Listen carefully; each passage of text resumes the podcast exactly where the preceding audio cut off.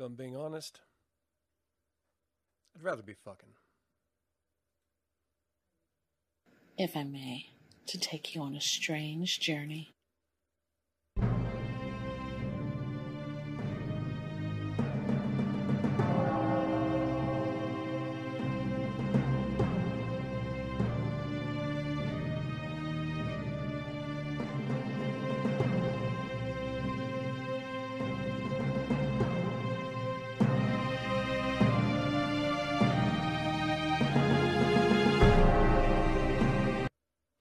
Welcome to 9 Cents. 9 Cents is a satanic perspective of our modern world, and I'm your host, Reverend Campbell. It's great to have you.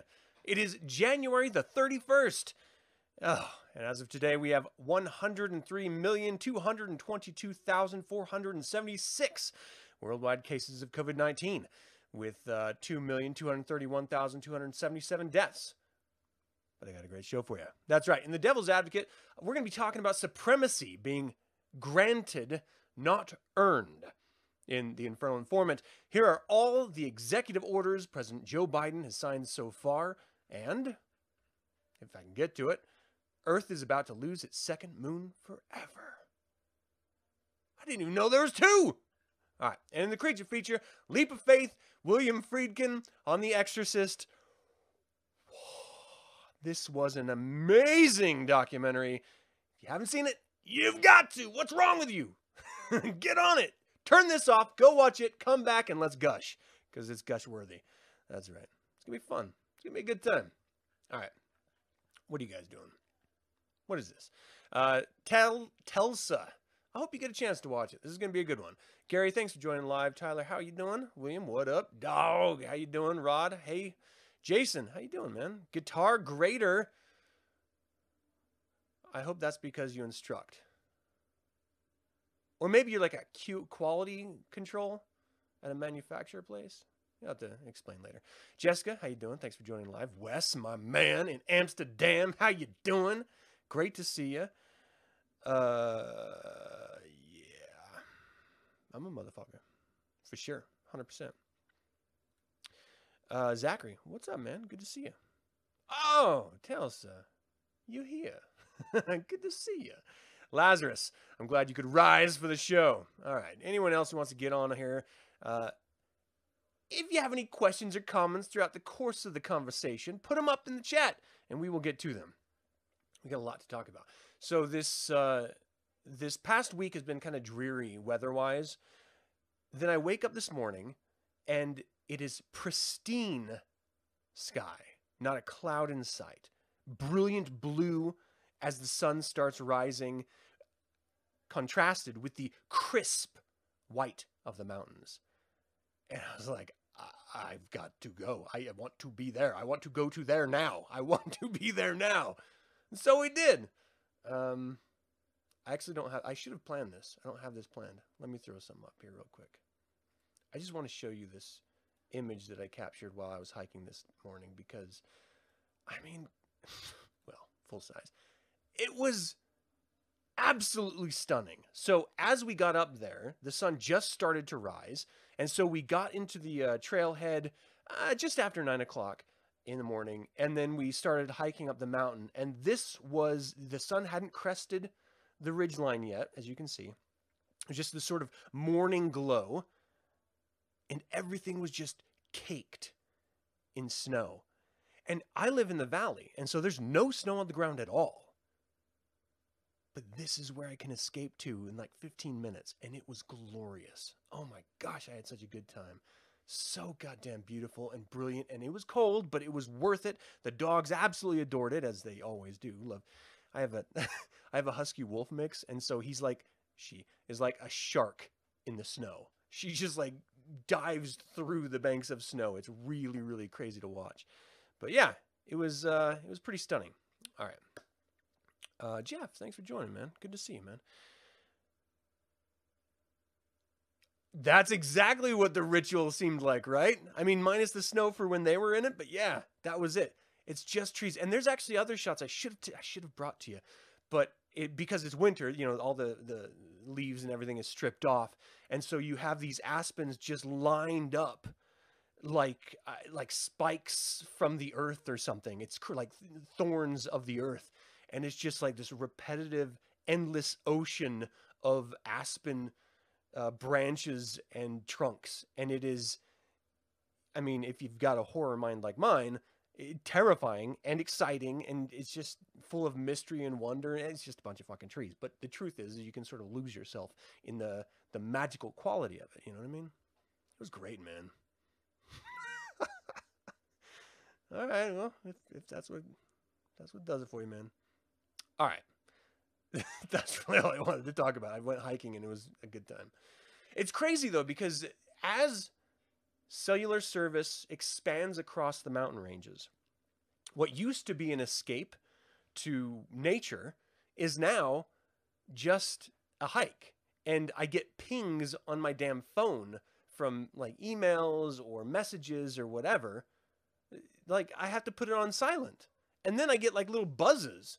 There's no escaping technology anymore. It's just spanning the whole goddamn globe. We have to reserve, in the same way that most countries have nature reserves set off, like whether it's a, you know, national forest or whatever it is, that you like you cannot mess with. Like this, we have to preserve this for human existence. We should have that, and like there's no cell reach within these boundaries as well. Like there can be no technology accessible outside of whatever personal contrivance, so that when you're actually in the zone, you're in it. Like you're lost in it. You can actually find yourself connecting with what your ancestors experienced. And that's bald ass nature with no hope of getting out alive unless you know what you're doing. We need zones like that. And they're just disappearing. And it sucks. All right. I'm not going to rant about it. Yeah, I know, Zach. I forget though. It's like I just forget. All right, let's do this. Devil's Advocate.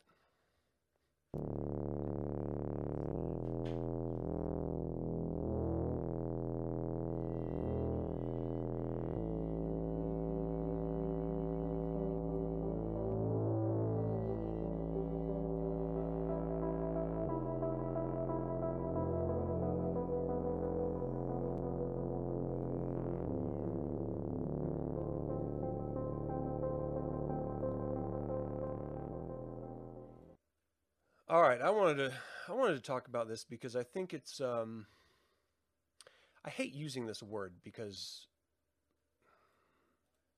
you know, I think it's a shortcut to thinking traditionally, but it is a bit of a slippery slope when you start discovering Satanism and you get this sense, this air of superiority about you, because let's be honest, if you're actually effective at applying the religion to your life, then you are, in most cases, superior to most other human beings on the planet. And so it's easy to find yourself sort of caught up in that vibe. But then you have other asshats that jump on it, like white supremacists or bigots or general racists or sexists or whatever, you know, whatever it is, that sort of latch onto this idea of supremacy. They feel like because they were born, I don't know, in America, or maybe because they're white, or maybe because they're male, or, you know, whatever their own mind is telling them, they feel like they are better than others who are not what they are, and that they deserve something that others do not. And it drives me crazy because I've never in my life, and I've met many a white supremacist, I've never met one of them who is actually supremely talented and exceptional. Not one. And that tells me something. And it should tell them something. And yet. So, this concept of supremacy. Where does it come from? Why do some people latch onto it? And is it dangerous for Satanists? We're going to talk a little bit about some of that stuff in this little segment I like to title, Supremacy is Not Granted, It's Earned. You're not born with it. Maybe he's born with it. Maybe it's Maybelline. I guess that was she, right? Oops. All right, so what's the definition of supremacy? The state or condition of being superior to all others in authority, power, or status. Simply because I am means that others must be lower than. essentially is what it means. And I've never understood an ethnicity's position of being superior or superior over any other ethnicity simply because they were born in X region or they identify with Y sexuality. It doesn't make sense on its face, and it shouldn't make sense to any of you because it's nonsense. And you can swap out any religion, gender, sexuality, etc. for this air of superiority that some feel over others. And as Satanists, supremacy is not this granted aspect of existence simply because you were born or you identify with the religion. And that's something that I think is really, really dangerous for most Satanists. And most Satanists beyond first phase don't experience it. But certainly at first phase, I think it's very easy to fall into this little mind trap that you are better simply because you're a Satanist. And if you ever met a Satanist, well, chances are you realize that that's not true. It's just not fucking true. There are too many coattail riders. There are too many wannabes. There are too many hangers-on. There's too many green-eyed hamsters. There are too many pretenders to actually consider Satanists as this group or subculture to be superior in any way to anyone else. But there are exceptions.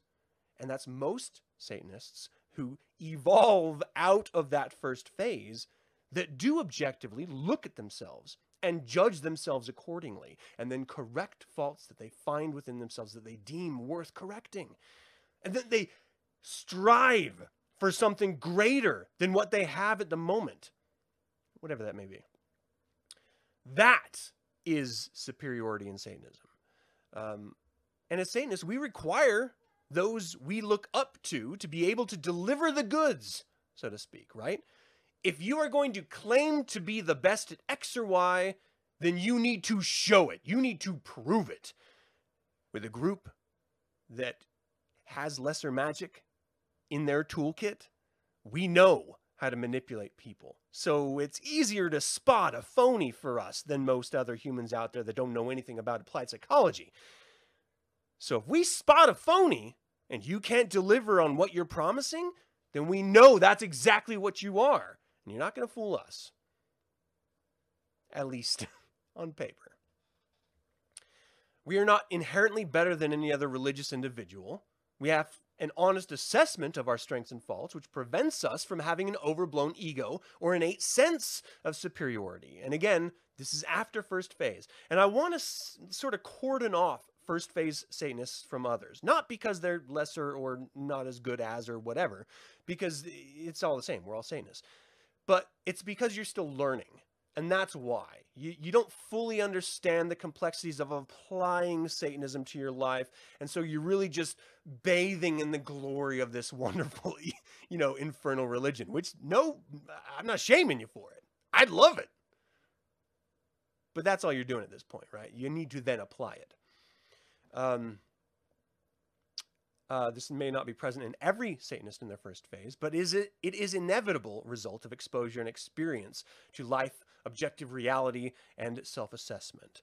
You will ultimately come to a point where you realize that you are not the greatest thing since sliced bread, simply because you identify as a Satanist, and that your boss or your potential lovers or your family simply sees you for what you are and not what you see yourself to be, what you claim to be or aspire to be. It's stuff you have to work for, right? What can you do with the acknowledgement of being a Satanist? That's like the ultimate question, right? So you've identified as being a Satanist. Well, that's great. What are you going to do with it now? What is the next step? Because simply reading a book and seeing yourself in it, anyone can do that. Not everyone. Okay, that's flawed. Any Satanist can do that, right? You see yourself in the Standard Bible. But now what? Now you have to do something with your life. Now there's an extra added burden that you didn't have before that compels you to do better. The power of Satan compels you to do better, to be a better version of you, to truly allow that flame inside of you to turn into a bonfire and ignite your drive in life. when I see white supremacists and they front with their superiority, or they talk shit about other ethnicities, or, you know, any male chauvinist or any, and this is very rare in my experience, but whenever you run into a feminist that is like overblown, you know, like all men are the worst in the world, regardless, anyone who paints with a broad brush, I just sort of laugh at them. You can't take them seriously. There's no possible way they take themselves seriously, or dangerously, they take themselves way too seriously. And so they're just a joke, you know, they're an overblown caricature of a human being. They're not an actual human being. And so all you can do is laugh, right? And then I have a wolf's hook tattoo on my wrist, and every time a white supremacist approaches me about my wolf's hook, because they also identify with that iconography, and they ask me, you know, what do you use it for? And I just say, look, I'm not a white supremacist. I'm an eye supremacist. I don't need to disparage mass groups or individuals in order to elevate myself. I am elevated simply because I act according to my nature. I do not deny what I actually am. And I strive to be the best goddamn version of myself. And inherently that makes me better than the person who tries to make themselves greater by stamping down on others, or by claiming others are worse than them simply because of their ethnicity, region of nationality, religious identity, sexual or gender identity. That's a crutch. You can elevate yourself simply within yourself. You don't have to try to squash others in the process. And what ends up happening is you prove your superiority instead of just claiming it.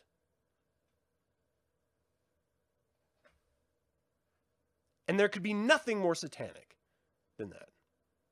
Proving how much better you are than others. Not by squashing them, but by elevating yourself. All right, so what do you guys have to say about this? What do you think? You can be born with certain societal advantages, but of course superiority is relative on an individual basis. Good point, Jonathan. And here's an actual excellent exercise in experience as you go out into the world. You're going to see people who are born with every advantage. Traditionally, white males in Western civilizations. They are born with every possible advantage that every other individual does not have. And they still end up being shittier or of less quantifiable value through experience than others that they're claiming to be lower than or less than.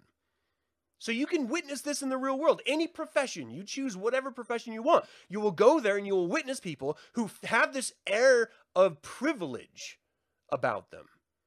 And it goes beyond generations. I talk a lot of shit about millennials because, let's be fair, you know, a decade and a half ago, we had pretty good reason to. But the fact is it's not just millennials. It's every generation that does this. It's a human trait that you have to divorce yourself of. You have to cut off like a cancer. This idea that the world owes you something simply because you exist, or because society says that you are better than others because you were born in this region rather than some other region on a rock hurling through space. It's all made up bullshit.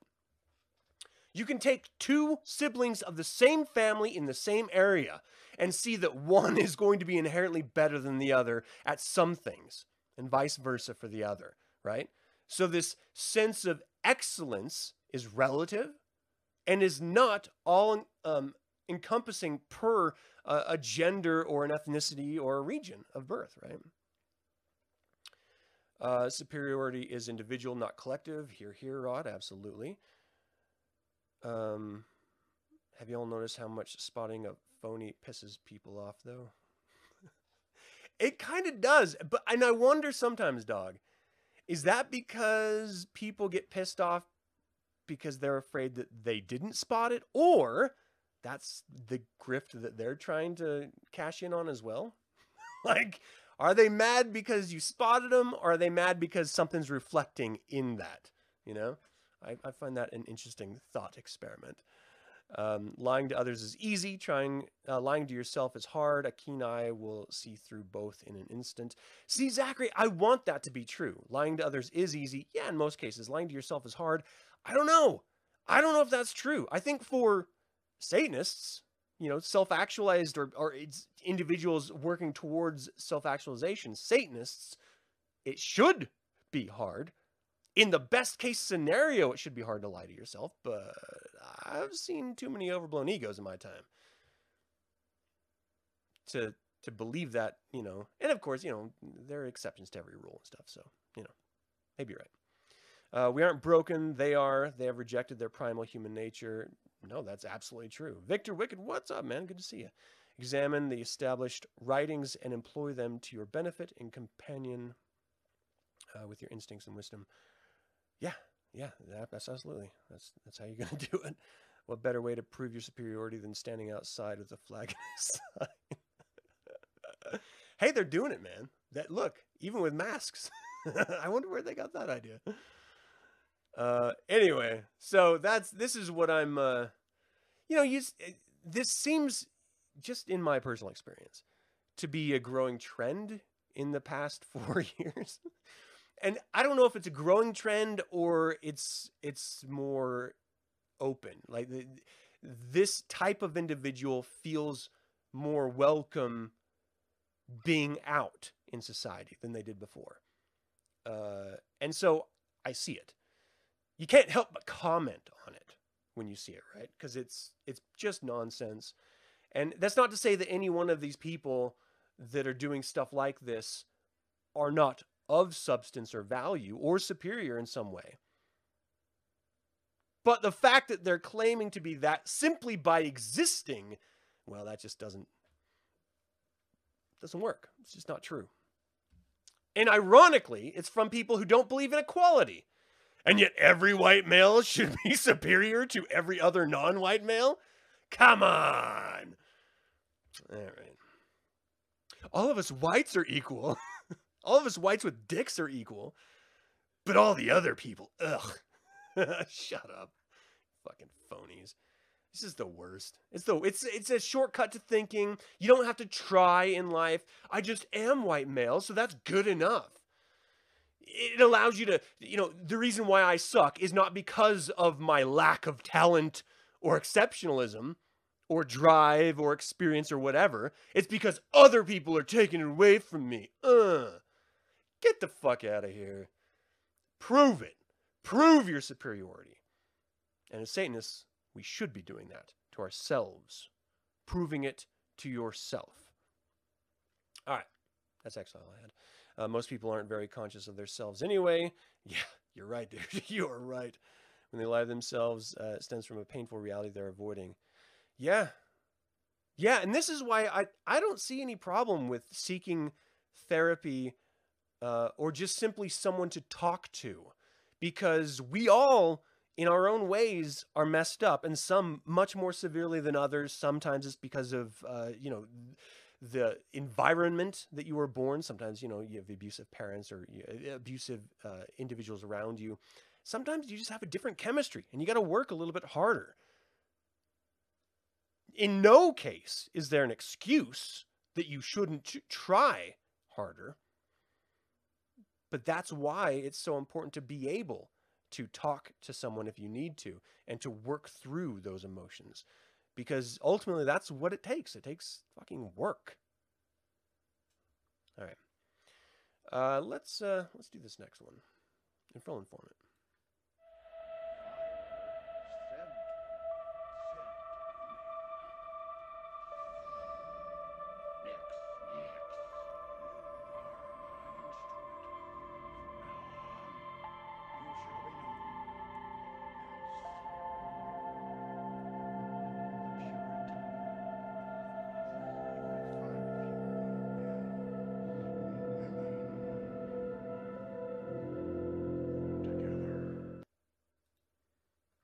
All right, let me switch out this image and we will rock and roll with some great discussion. I've been bitching about this topic for a long time, and I discovered that I am ignorant. I want to put that down here first because I want to have an open conversation about this. Because again, I was ignorant. Okay, here are the executive orders President Joe Biden has signed so far. This is from USA Today, but you can just go to the WhiteHouse.gov and figure this out too. January 20th, executive order rescinding Trump's 1776 commission, a panel Trump established as a response to the New York Times 1619 project, a Pulitzer Prize-winning collection that focused on America's history with slavery. He revoked Trump's plan to exclude non-citizens from the census. Makes no sense. They're here. Admit it. He prohibited workplace discrimination in a federal government based on sexual orientation and gender identity, and directing federal agencies to ensure protections for LGBTQ people are included in an anti-discrimination statute. He created a COVID-19 response coordinator who will report directly to the president. He revoked Trump's 2017 interior enforcement. He created, which broadened the categories of undocumented immigrants subject for removal, restating the Secure Communities program in support of the federal 287G deportation program. He launched a government-wide initiative directing every federal agency to review its state of racial equity and deliver an action plan within 200 days to address any disparities in policies and programs. He extended the pause on student loan payments and nationwide restrictions on evictions and foreclosures. He created an equitable data working group to make sure federal data reflects the country's diverse makeup and direct the Office of Management and Budget to allocate more federal resources to underserved communities. He canceled the permit for the Keystone XL pipeline to move oil from Canada to the Gulf of Mexico, rescinding Trump's approval of a project long criticized by environmentalists. He proclaimed ending construction of his signature wall on the U.S.-Mexican border by proclaiming the immediate termination of the national emergency declaration Trump used to fund it. He proclaimed reversing Trump's ban on travel from predominantly Muslim countries. He declared a National Day of Unity on January 20th, 2021. A memorandum directing the Office of Management and Budget to make recommendations to modernize regulatory processes. A memorandum extending the deferred deportation of Liberians through the end of June 2022. I actually thought it said librarians for a second. A memorandum to strengthen deferred action of childhood arrivals of certain undocumented immigrants who were brought to the U.S. as children. On January 21st, an executive order to identify supplies and accelerate the production of supplies needed to respond to the coronavirus pandemic, including the vaccines and personal protection equipment. He stated support for reopening schools, calling on the Secretary of Education to work with elementary and secondary schools on how to reopen and stay open. Executive order calling on the Occupational Safety and Health Administration to issue guidelines on COVID-19 for workplaces and establishment of enforcement program for violations that put workers at risks. Executive orders to require mask wearing on certain modes of transportation and for international travelers to the U.S. to provide proof of a negative COVID-19 test before traveling. It encourages acceleration of the production of treatments for the coronavirus and expansion of access to therapies. Order establishing a COVID-19 testing board to increase test supplies and bring manufacturing of tests to the U.S. Executive order directing the government to examine and prevent inequities in healthcare and services for communities of color and other marginalized groups, establishing within Health and Human Services a COVID-19 Health Equity Task Force. An order enhancing data collection and sharing amongst government agencies to strengthen public health infrastructure. A memorandum directing FEMA to cover states' costs for the National Guard to assist in pandemic response. On January 22, executive order restoring collective bargaining power of federal employees and directing the Office of Personnel Management to provide recommendations for achieving a $15 minimum wage for federal workers. Executive order promoting assistance for federal agencies to individuals, families, and small businesses amid the COVID-19 pandemic. On January 25th, executive order reversing Trump's administration policy to ban transgender people from serving in the military. Why, if you hate transgenders, would you ban them from serving in the military? Let's just say you're a bigot and you hate people. This is the one chance that they're going to get, like, removed from the population. I know that's a shitty way to look at it, but it's true. Like, you go to nonsense wars, you get killed. Who do you want killed? The people you like or the people you don't like? So this ban on people that you don't like to serve in the military never made sense to me at all. On the other hand, I'm a veteran, and I think anyone who wants to serve this country should be able, in some capacity, to serve this country. Put that little addendum there because I don't think everyone's capable of handling the stress of combat or any general stressful scenario.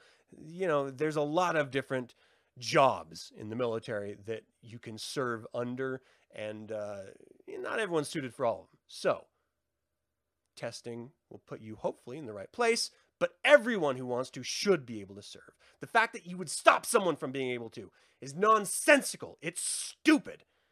Fuck those people, man. An executive order committing to investing in American companies and closing loopholes that allow companies to offshore production and jobs while still qualifying for domestic preferences. Proclamation to suspend the entry of non-citizens to the U.S. who will present in certain regions in the 14 days prior to their attempted entry, including the Schengen area, the United Kingdom, excluding overseas territories outside of Europe, the Republic of Ireland, the Federal Republic of Brazil, and the Republic of South Africa. On January 26th, executive order directing the phase out of private prisons by not renewing contracts from the Department of Justice. The order does not apply to other federal agencies such as the U.S. Immigration and Customs Enforcement. This is huge. And I don't know if you guys caught this. We're going to end private prisons. That's fucking huge. There's a profit motive in this country to imprison its citizens. Corporations run prisons, which means they have to turn a profit for their investors, which means they need more prisoners. And so they incorporate police forces to gather those prisoners, to put them in prison, to then make money off the government and increase their profits year over year. It's insane that it was ever a thing, but it's ending. That's fucking huge. Huge. I mean, if he does nothing else, you gotta fucking give it up for that. That is awesome. All right, memorandum condemning racism and xenophobia against Asian Americans and Pacific Islanders in response to the coronavirus pandemic, and instructing the Department of Health and Human Services to consider best practices to mitigate language in the guidance that could further racism. Memorandum directing agencies to mitigate racial bias in federal housing policies, and a memorandum recommitting the government to respectful tribal sovereignty. Too little, too late. I mean, being honest. January 27, executive order elevating climate change as a national security concern and committing to the goal of conservation goals. It's about goddamn time. An order establishing the President's Council of Advisors on Science and Technology. Fucking science is back in the White House. January 28, executive order to strengthen the Affordable Care Act and Medicaid by directing agencies to review any policies that may hinder access to the ACA and recommending the opening of a 3-month enrollment period for uninsured Americans. That's huge too. There are massive problems with the ACA, but some people rely on it as their only available form of health care. And in those cases, if you just simply don't have access to it anymore, you have no options. So this is huge for that demographic of people. Memorandum reversing... Oh, did I skip over something? No. So reversing the Trump's administration's Mexico City policy that blocked funding to groups that include abortion services or information in their family planning programs, and suggesting the reconsideration of policies that impose undue restrictions on the use of federal funds or women's access to complete medical information. That's huge as well. That was on January 28th. So, all in all, my complaint about executive orders is that it's the president bypassing Congress, justifiably or not in some situations, in order to enact his policy that he ran on, right? Ultimately, these should be laws. It should not be something that an executive order can override from president to president. And so I looked into executive orders, and I looked into their history, and I wanted to educate myself on, it seems, an abuse of this idea of executive orders. And what I discovered was that I was full of shit. There's no abuse of executive orders. It's actually a normal fucking thing that presidents have been doing since George Washington, our first fucking president. I didn't know that, but it's true. Okay, so although I'll be fair, George Washington in his almost 8 years in office only made 8 executive orders. So let's look at recent history, right? In his one term, Donald J. Trump, our last president, had 220 executive orders in 4 years. His predecessor, President Barack Obama, only had 147 in his first term. And in his second term, he only had 129. So Trump nearly doubled, you know, in the single year or single term reference of what Obama did in executive orders, which is crazy because he had a Republican-controlled Senate. Now, I understand the House is under Democratic control and laws have to go through the House. So it's not like it's a fair thing, you know. But again, it was the same case with Obama. So apples to apples, if you want to talk about abuse, well, it was Trump. You want to talk about Joseph Biden? I just read you. 25. Just 25. That's it. So as much as you see this rush of executive orders coming down to undo the executive orders that Trump put in place, I mean, he still has almost 200, 195 executive orders that have not been rescinded yet by Biden. And I don't think all of them will be. I think, and I don't even think all of them are bad. I mean, just the fact, the numbers speak for themselves. George Bush, George W., the stupidest president we've ever had in recent American history. In his first term, 173. On par with Obama almost. I mean, a little bit more, but not much. In his second term, 118. Still under what Trump did in his first term, but still not that much. George Bush Sr. had 166 in his term as president. William J. Clinton in his first year had 200. In his first term. Second term, 164. So if you want to talk about abuse of executive orders in recent history, we haven't seen it yet. Ronald Reagan, 213 in his first term, 168 in his second term. You want to go back to real abuses? Harry S. Truman, 907 executive orders in his 2 terms. 907. You want to go to the guy before him? Franklin D. Roosevelt, 3,721 executive orders in his approximate 12 years of presidency. That's right. He's the one that made it so it's a 4-term presidency and a max of 8 term. Amazing, right? Amazing. So we have to temper our fury when we're reacting to executive orders, whether you like them or not, over legislation, because it's a normal thing that presidents do, and there is precedent for it being abused much more than any of the more recent history presidents have ever done. So we need to just chill the fuck out on the executive order thing. I myself need to chill the fuck out because it's not taking over the job of Congress. It's actually a normal process that they're just going through that has been in the president's control from the beginning.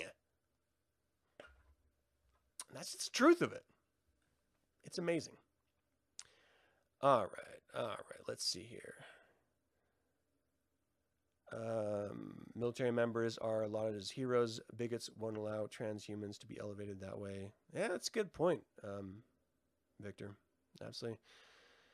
See what else we got. A lot of places have contracts saying that they will keep prisons filled at a certain level. Yeah, that's the problem. That's why we cannot fund them anymore. We have to let them die out. We got to get people out of them. I think you're absolutely right on that, dog. That's why we don't see more drug legalization, because there's a profit motive to keep it illegal so that you can put people in jail and then make actual money. It's crazy. You don't want your child to attend an overpopulated prison. Yeah, I would hope not. That would be terrible. What's up, Malcolm Wade? How you doing, man? Thanks for joining live.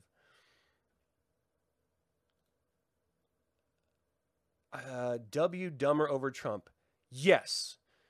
W was so stupid, he actually could not speak without tripping over himself. And I know Trump does the same thing, but to a very lesser degree.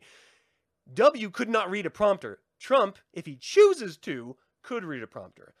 W had to rely on Cheney to run the nation. Trump, he had an off, like an open, like a rotating lazy Susan door of people coming in and out. So whatever you say, good or bad, he owned that administration. And like he, you know, for as poorly as it is, that was his baby. W did not run the administration for the 2 terms he was in it. Cheney ran it. And that's why I think, and for the fact that we're still suffering for what W did from now the 3rd president since. And Trump will be a fart in the wind after this president.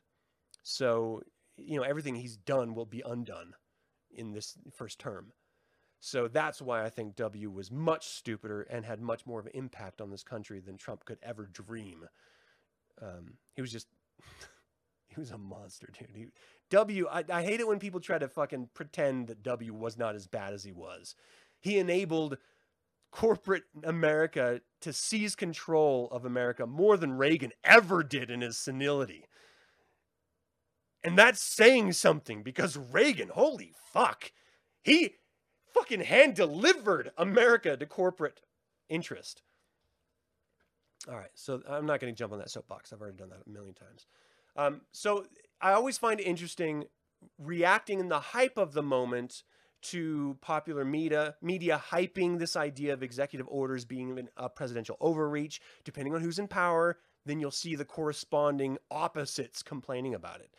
And the truth is, there's nothing abnormal about it. And there's nothing abnormal about the numbers that we're seeing. It's actually under the average that presidents use in recent modern history. So for what it's worth, let's all just simmer down a little bit, enjoy the fact that we're not going to be poisoning our environment as a federal government discriminating on gender or sex preference, gender identity or sex preference. And, you know, maybe, I don't know, we can make the public more educated and healthy.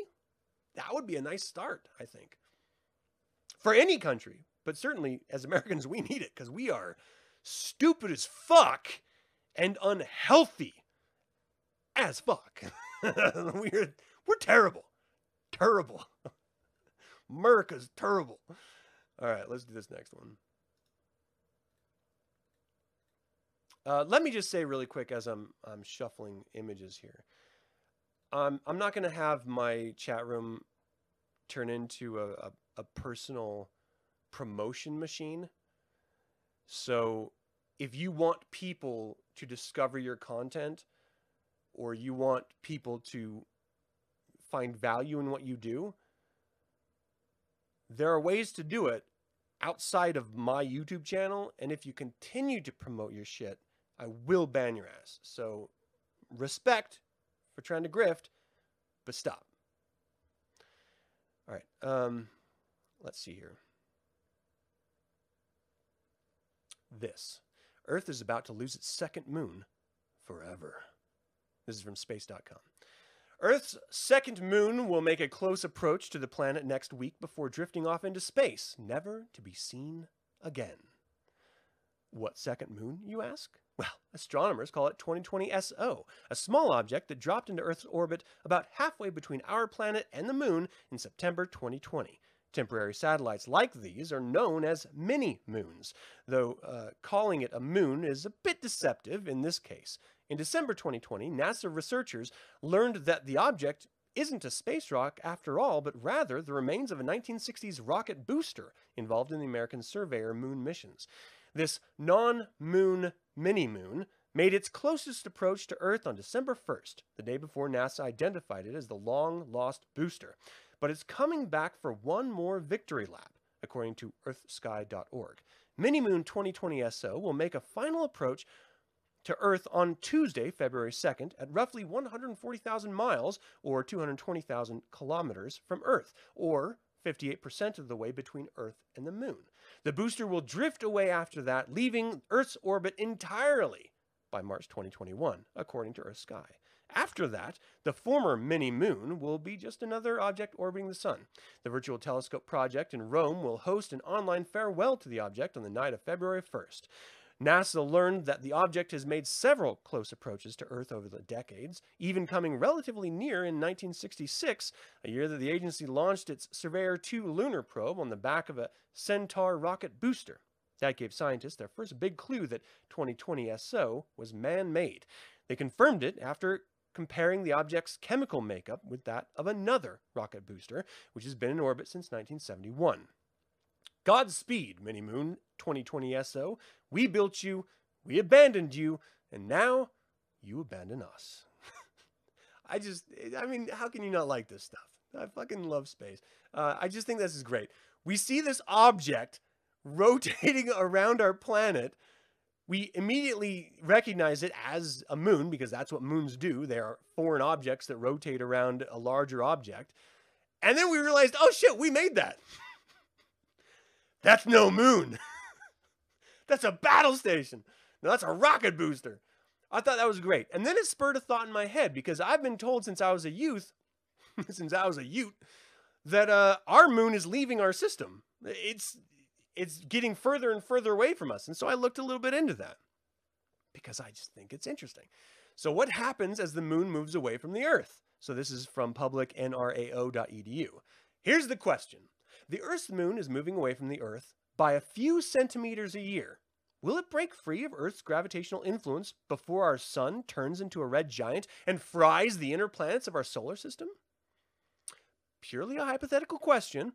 If the moon was to break away from the gravitational pull of the Earth now, would it be drawn into its own orbit around the sun, or get drawn into the sun, or get flung out into the solar system altogether?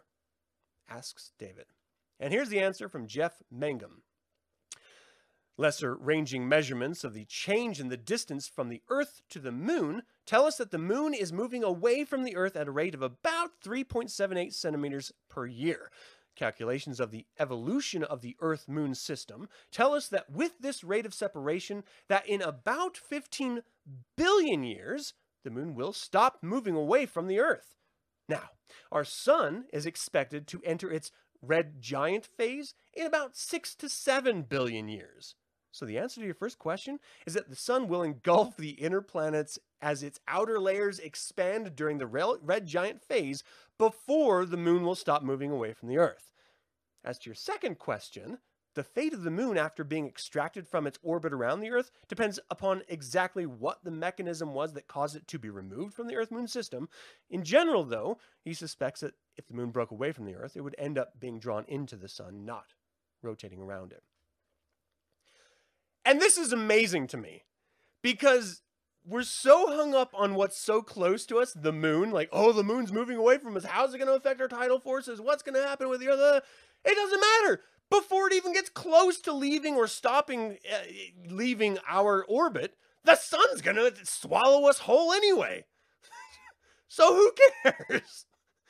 So we're complaining about a bee sting. Meanwhile, there's a guy with your gun to your head ready to pull the trigger. Who cares about the bee sting? We're going to be burned alive by our own sun. It's awesome. Fuck, I love space, man. I just thought that was cool. Kind of neat. What do you guys think? All right, let's see. There's a mini moon. Not at all space trash, which we should see too. Yeah, we got a problem with that. We need Superman to, like, collect up all the space trash and just fling it into the sun. Wasn't that like a Superman movie that was made? We need that to happen. Oh, he did that with nuclear weapons. That's right. Well, we need to do it with a space trash. It's like a real problem up there. It's crazy. When you have tech giants like Elon Musk complaining about space junk, you know it's a problem. And why hasn't NASA complained about it loud enough yet? That should be, like, on billboards as people drive by. Space junk will fall on your face. Save your children. Get rid of space junk today. You know, some sort of, you know, patriotic message like that. Yeah, for all You mean basic ideas like understanding that seasons have to do with axis, not how close the Earth is to the sun. Oh yeah, for sure. And the thing is it's not just the axis in which this the Earth is spinning on and how it revolves around the microphone, which is the sun in this particular case, right? But it's also the wobble in the Earth as it spins, as it hurls millions of miles in speed around the sun. That blows my mind. Gravity is pretty awesome. Because if it wasn't, we would be flung off this planet like nothing. It's just like within a second. We'd be screwed. When you stop and think about, it's easy when you look at the science to understand why religious people are really blown away and believe that this planet was created by a god.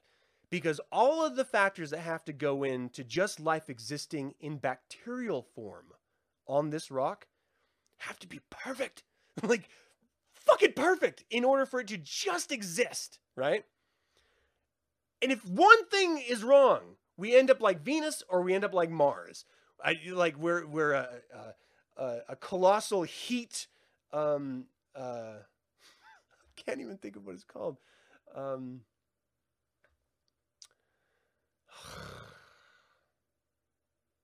runaway. I can't think of the goddamn word. It's where light is being reflected off of the atmosphere because there's so many particles in the air. I can't think of the goddamn word. I hope you guys can say it in the chat room to save me. Or we don't have a strong enough gravitational core that creates the atmosphere around us with the magnetic field to redirect the waves of... wow. Just call me Neil deGrasse Tyson, because clearly I'm articulate as fuck when it comes to this stuff. The radiation from the sun, radiation waves, being redirected around us because of the gravitational forces of our molten iron core protecting us. We'd end up like Mars, our entire atmosphere being blasted away by that radiation from the sun pounding it constantly. So, runaway greenhouse effects. Sweet hell. Thank you, dog. You're the best. Oh my gosh, that killed me. Holy shit. And thank you, Zachary, for the solar radiation. Stupid. But anyway, I love this stuff, even if I can't remember it when I'm put on the spot. And it was even a choice. Like, I jumped in. It was like people were playing double dutch. I was like, whoa, step back. I got this. I got this. Start jumping in and just get all tangled up. That's what just happened verbally. All right. Space. All right, let's do a creature feature so I can not embarrass myself anymore.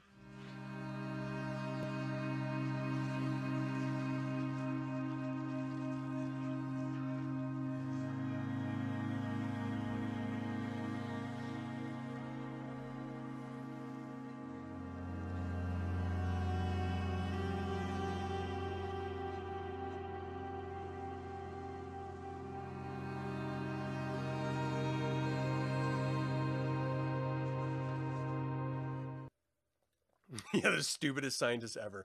The Reverend Dr. Neil Adam Campbell. He failed every course.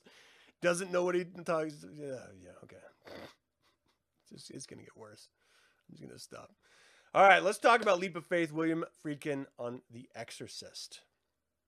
This is on Shudder right now. So if you have Shudder, it's like $5 a month or something like that. And it's just nothing but horror films. But it also has this amazing documentary.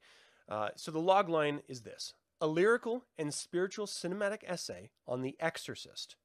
Leap of Faith explores the uncharted depths of William Friedkin's mind's eye, the nuances of his filmmaking process, and the mysteries of faith and fate that have shaped his life and filmography as told by the man himself. The film marks the 6th feature documentary for Alexander O. Felipe, 7852, Memory, The Origins of Alien, continuing his thoughtful analysis of iconic genre films. This is truly a brilliant documentary. It's just focused on the director talking about The Exorcist, the film that he put together, and in such brilliant artistic terms as describing why he made narrative decisions that he made that were slightly different from the novel, or insisted on maintaining aspects of the novel that no one wanted in the screenplay at all. But because of his artistic expression, he felt it needed it. And you cannot watch the film The Exorcist and say that he was wrong with any decision he ever made. I think the entire film is amazing. Even the remastered version, which included some kind of hokey makeup stuff, like, you know, kind of Evil Dead type makeup inclusions of the demon itself, Pazuzu. Even that is brilliant, because it adds on to itself. So it's not just a horror film. It's a film about a mother and a daughter trying to make their way in this insane, you know, world of divorced life, and a mother not understanding how to care for her daughter who has different needs than she's able to meet, reaching out to a medical profession that simply does not have answers, reaching out to a religious institution that simply does not want and cannot truly deal with the fucking problem.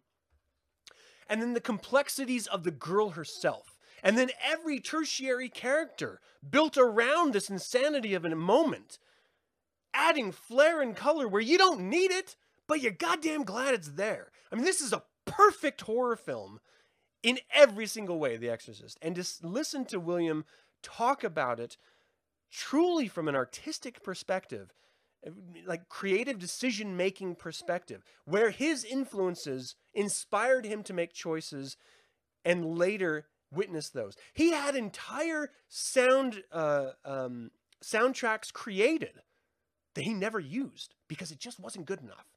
This is a discerning filmmaker who makes tough decisions that the studios didn't want and that the actual man who wrote the novel did not want.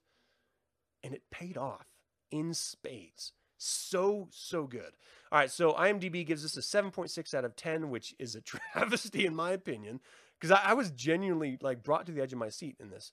It was really that good. It made me question every artistic choice I make on a day-to-day basis in my profession, which is advertising. It just blows my mind. Rotten Tomatoes gives it 92% certified fresh with an 82% audience score, which, again, I think should be close to that 92. And I found this really great user review that I thought encapsulated what this documentary truly delivered better than I could deliver it, so I wanted to read it. So the headline of this review is excellent, informative, eye-opening, revealing, educational, historical doc on a film masterpiece. And this is what Blanburn, the person who wrote it, said. Anyone that's ever watched 1973's The Exorcist knows clearly it's one of the best movies ever made, and much has been said and discussed about it with thoughts, theories, and influences. This latest Shudder exclusive doc, filmed in 2019, is an excellent, spot-on must-see for any film historian buff or fan of the film. Interviews are given with the director, William Friedkin, shown as clips and old behind-the-scenes film footage of the movie and other works and liked films of William. Plus, he gives insights and revealing information that much of the public never knew the way he made the film. And he even mentions his differences with writer William Peter Blatty. Also, he mentions how other films and cultural influences his making. This is weird. And culture influenced his making. Plus, he talks of how fate and faith was all wrapped up in the outcome and success of the film. The art world and past radio works even helped influence the score of the film. Overall, really packed with much info from William, a must-watch for any film or popular culture buff, as it sheds light on one of the greatest movies ever made. And what it forced me to do was revisit this discussion I had with one of my interns. We were just making some changes on an ad, and she was making some poor decisions. Poor for the client, not poor in design speak. And so I wanted to sit her down and I wanted to talk to her about what it means to be an artist. Because being an artist is not tied to a specific medium, right? you have painters and you have filmmakers and you have musicians and you have designers. The truth is an artist may specialize in a medium, but they're capable, and certainly the instincts of an artist break the bounds of whatever medium they're working on.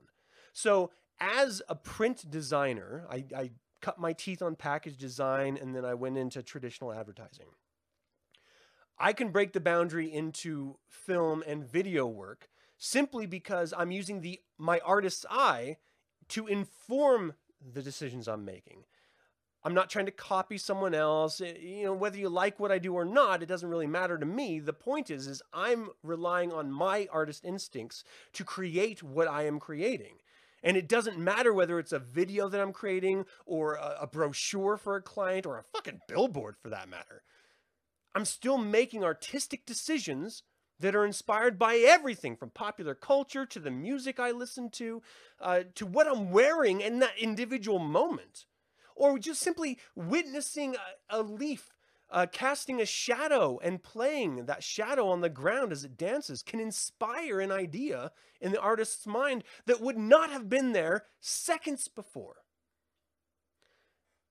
And to listen to a filmmaker talk about this, and me reflecting on having that same conversation with someone just a couple years before, kind of blew my mind. Because I genuinely think the best artists don't care about medium.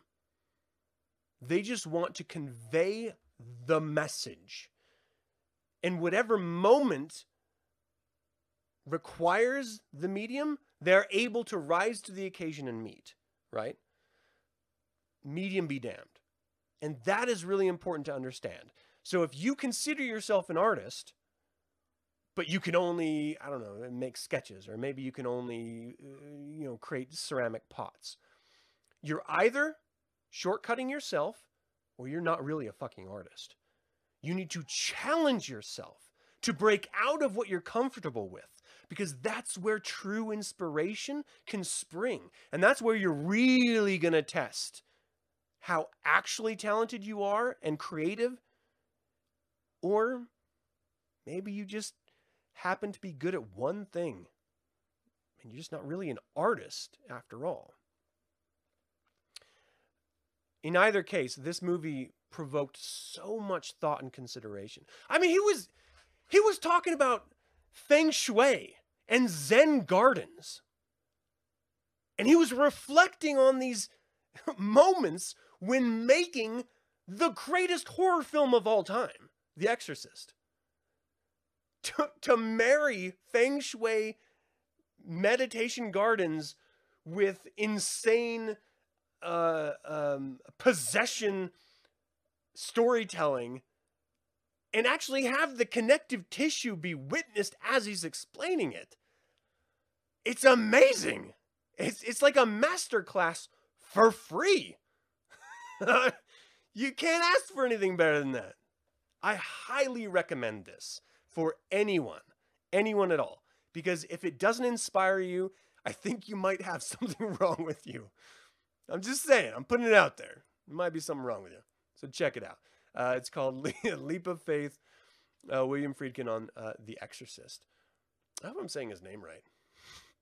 If I'm being honest, it's been almost like a month since I watched it, and so I'm sort of reflecting on memory. But I think I'm pretty good. All right, great artists do not compromise. Yeah, that's true. Designers do. We have to do ultimately what we're being paid to do by the clients. So sometimes we have to make bad decisions for them because they insist, which sucks, but that's the difference. Designers are meant to communicate message. Artists are meant to create honesty and experience, you know, whatever that means. As an artist, you completely agree, Jason. Hey, good. Good. Hellraiser should get this treatment too. Yeah. I'm interested to see what happens with the reboot. Because I think last I heard it was Barker doing the reboot. And he was heavily involved, like to the point of like directing the original. And so to see his growth and change over the years, and now having more studio freedom, if it ever actually happens, seeing where that goes. I got a tin, it's like a tin container version of Exorcist 1 and 2, or Exorcist, I'm sorry, of Hellraiser 1 and 2, which was like a Clive Barker exclusive thing that he released years and years and years ago. Which is amazing because it has a bunch of documentary footage and it has a bunch of interviews about the making of the two films and how anything outside of the two films is kind of nonsensical because the two films were the entirety of the story. Like that was all that was originally intended. The reasons why others were made was because of studio influence. It all comes down to the Skrilla. So it was very interesting. But I think... I think the reason why The Exorcist connects so much more for most people than Hellraiser is because of the direct influence of the Abrahamic religion and how prevalent the Abrahamic religions are across the entire globe. You know, from Muslims to Jews to Christians and all of the varieties of each, that spans the globe more than anything else. And so, you know, and you know, not for good reasons, but because they murdered and killed everyone else, or they swallowed them up like the Borg and, you know, sort of stole their histories and rewrote them. So we're forced to live in this weird universe that celebrates this weird tradition of religion, that films that come out of that or are heavily leaning into or influenced by it are going to resonate more in the collective conscious of the world than others, like Hellraiser. And even though Hellraiser did lean into with, like, you know, Hellraiser 2, the literal hell and the labyrinth of hell and stuff like that, I feel like it was still more of a cosmic experience. Certainly more cosmic than, say, The Exorcist. So that's what I think about that. I do love me some Hellraiser, though. Love it. Absolutely love it. Barker on HBO Max. Is that where it's going to be? Oh, I will totally resubscribe to that. For sure. Death cultists are strong in this area. Yeah. This area being Earth. Yeah, they are. That's all I had for today. Thanks, guys. Thanks for tuning in. I'm over an hour already. I hope you had a good time. I really like this time we get together from time to time, you know? I mean, not every episode is great. Not every episode is worth tuning into. I get that. You know, sometimes you just got to shit the bed on an episode. I do have to say, the next episode I do, it's going to be a little bit different. And you want to know why? It's my 10-year anniversary. 10 years of creating satanic content is next episode. So what I'm going to do is take a look back at the very first 9 cents and sort of reflect. Did I learn anything new?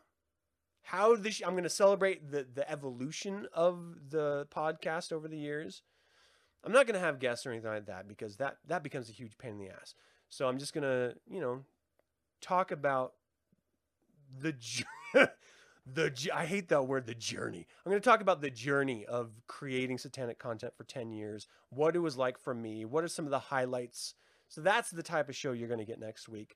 And if you don't care about that type of stuff, I'm not going to fault you for it. Don't tune into it. If you do, I hope to see you in the chat and we can have some fun reflecting a little bit. Should be a fairly good time. Thanks again, everyone. I appreciate it. And that's going to do it for this episode of 9 Cents. I hope you enjoyed it. You can view past episodes of my satanic series on reverendcampbell.com. And if you appreciate the satanic content I do produce, like this video, subscribe to the channel and sign up to the email list. If you'd like to learn more about Satanism or the Church of Satan, visit churchofsatan.com and read the Satanic Bible. It's going to do you good. Does a body good. Pass it on. Until next time. Until next week. Hail Satan.